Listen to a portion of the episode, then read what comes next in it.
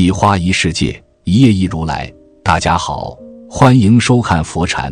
今天和大家分享的是，一个人活着到底是为了什么？也许很多人都在寻找答案，希望能够活明白。钢铁是怎样炼成的？里有一段很励志的话：临终之际，他能够说，他的整个生命和全部精力都献给了世界上最壮丽的事业，为解放全人类而斗争。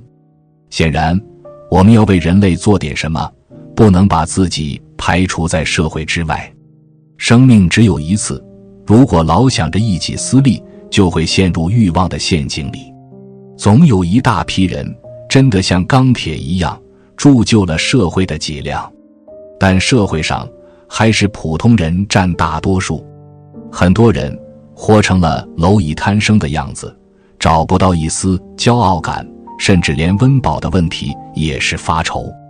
随着年纪的增加，我们总要离开职场，从此过上退休的生活。回头一看，风水轮流转，位置是年轻人的。金钱是有定数的，唯有家庭才是自己的，老伴才是余生的依靠。因此说，临近退休才发现，普通人活着的意义大概是以下几件事：第一，活着是为了送走父母，养大儿女。古人说“百善孝为先”，古人又说“不孝有三，无后为大”。一个“孝”字。说明了人生的主要意义，也就是说，每个人都要顾及到自己的家庭，要承担家长的角色。就算你要放弃生命，起码要问一问你的父母是否答应。最要想到的是，你的儿女还年幼，要是没有了父母的爱，日子会怎样痛苦？《水浒传》里，李逵去了梁山，但是他非常想念家乡的母亲。为了把母亲接到梁山，李逵请了几天假。半路上，李逵还遇到了坑蒙拐骗的李鬼。李逵一气之下举起了斧头。李鬼求饶，家里还有年岁已高的母亲，不得不留下生命。一句话让李逵心软了。五大三粗的莽汉也有孝顺的柔情，更何况是普通的你我呢？当我们临近退休的时候，父母或许不在了；如果健在的话，已经很老了。但是回想起父母的点点滴滴，会很感动。如果父母健在，那就好了，可以有更多的时间去陪伴，不会留下子欲养而亲不待的遗憾。儿女已经长大了，可以单飞了。作为父母的你，倍感欣慰，还会心甘情愿。去帮忙带孙子，这不就是你想要的意义吗？一代又一代，生生不息。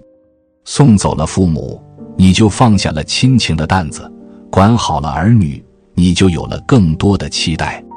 第二，活着是为了创造诗和远方。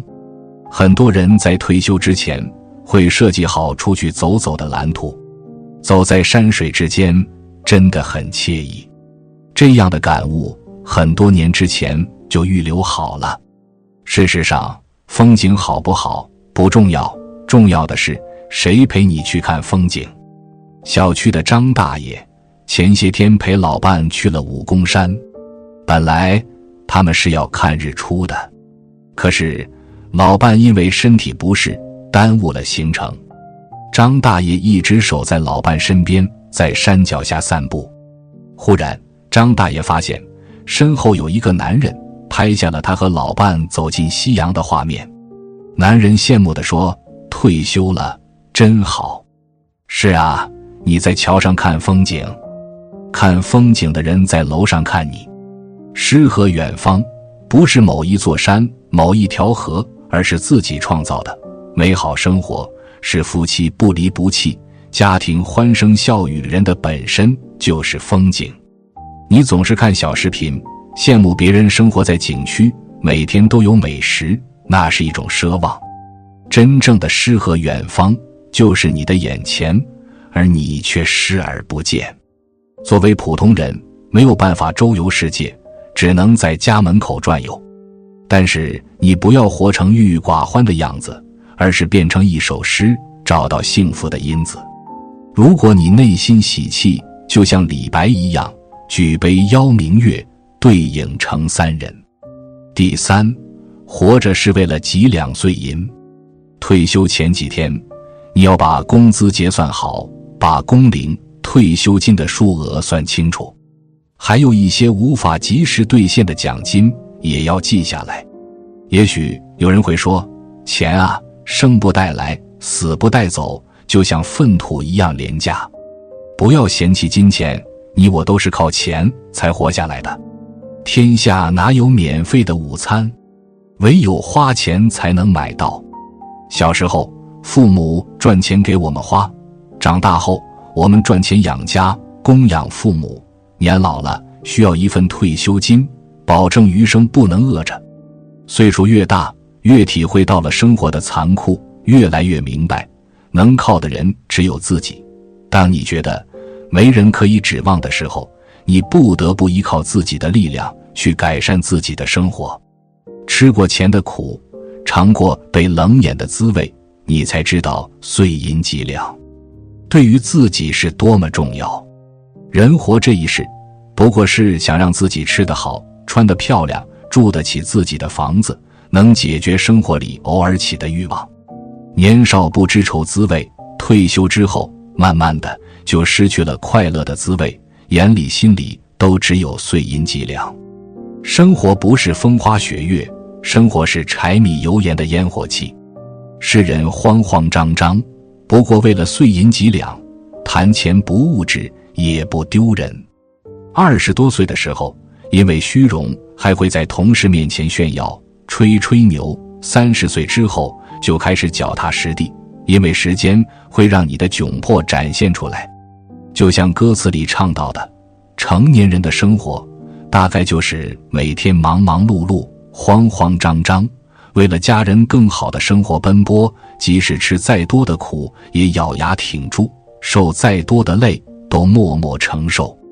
越到中年，越感觉自己忙碌、慌张，用钱的地方多了，心慌的时候也多了，时刻提醒我们不要松懈。所以。我们的眼里除了钱还是钱，越想赚钱赚不到钱，越想努力却越难，生活里的窘迫感越来越强烈，也不知道什么时候开始，我们开始活得惊惊错错，我们不再变得天真，不再时时刻刻都笑容满面，甚至好长一段时间都不再快乐，一件风吹草动的小事情都会让我们心惊胆战，不知道什么时候开始。我们变得不再那么年少轻狂，变得沉默寡言，把自己默默地藏起来。求生存的意识要大过一切，活得小心翼翼，活得憋屈难受，不得不向生活妥协。人生活到最后，不过只为追求碎银几两，有时候会莫名的心塞。无论对己对人，我们对生命的感觉都日趋麻痹。周国平说。即使朝夕相处的伴侣，也难得以生命的本然状态相待，更多的是一种伦常和习惯。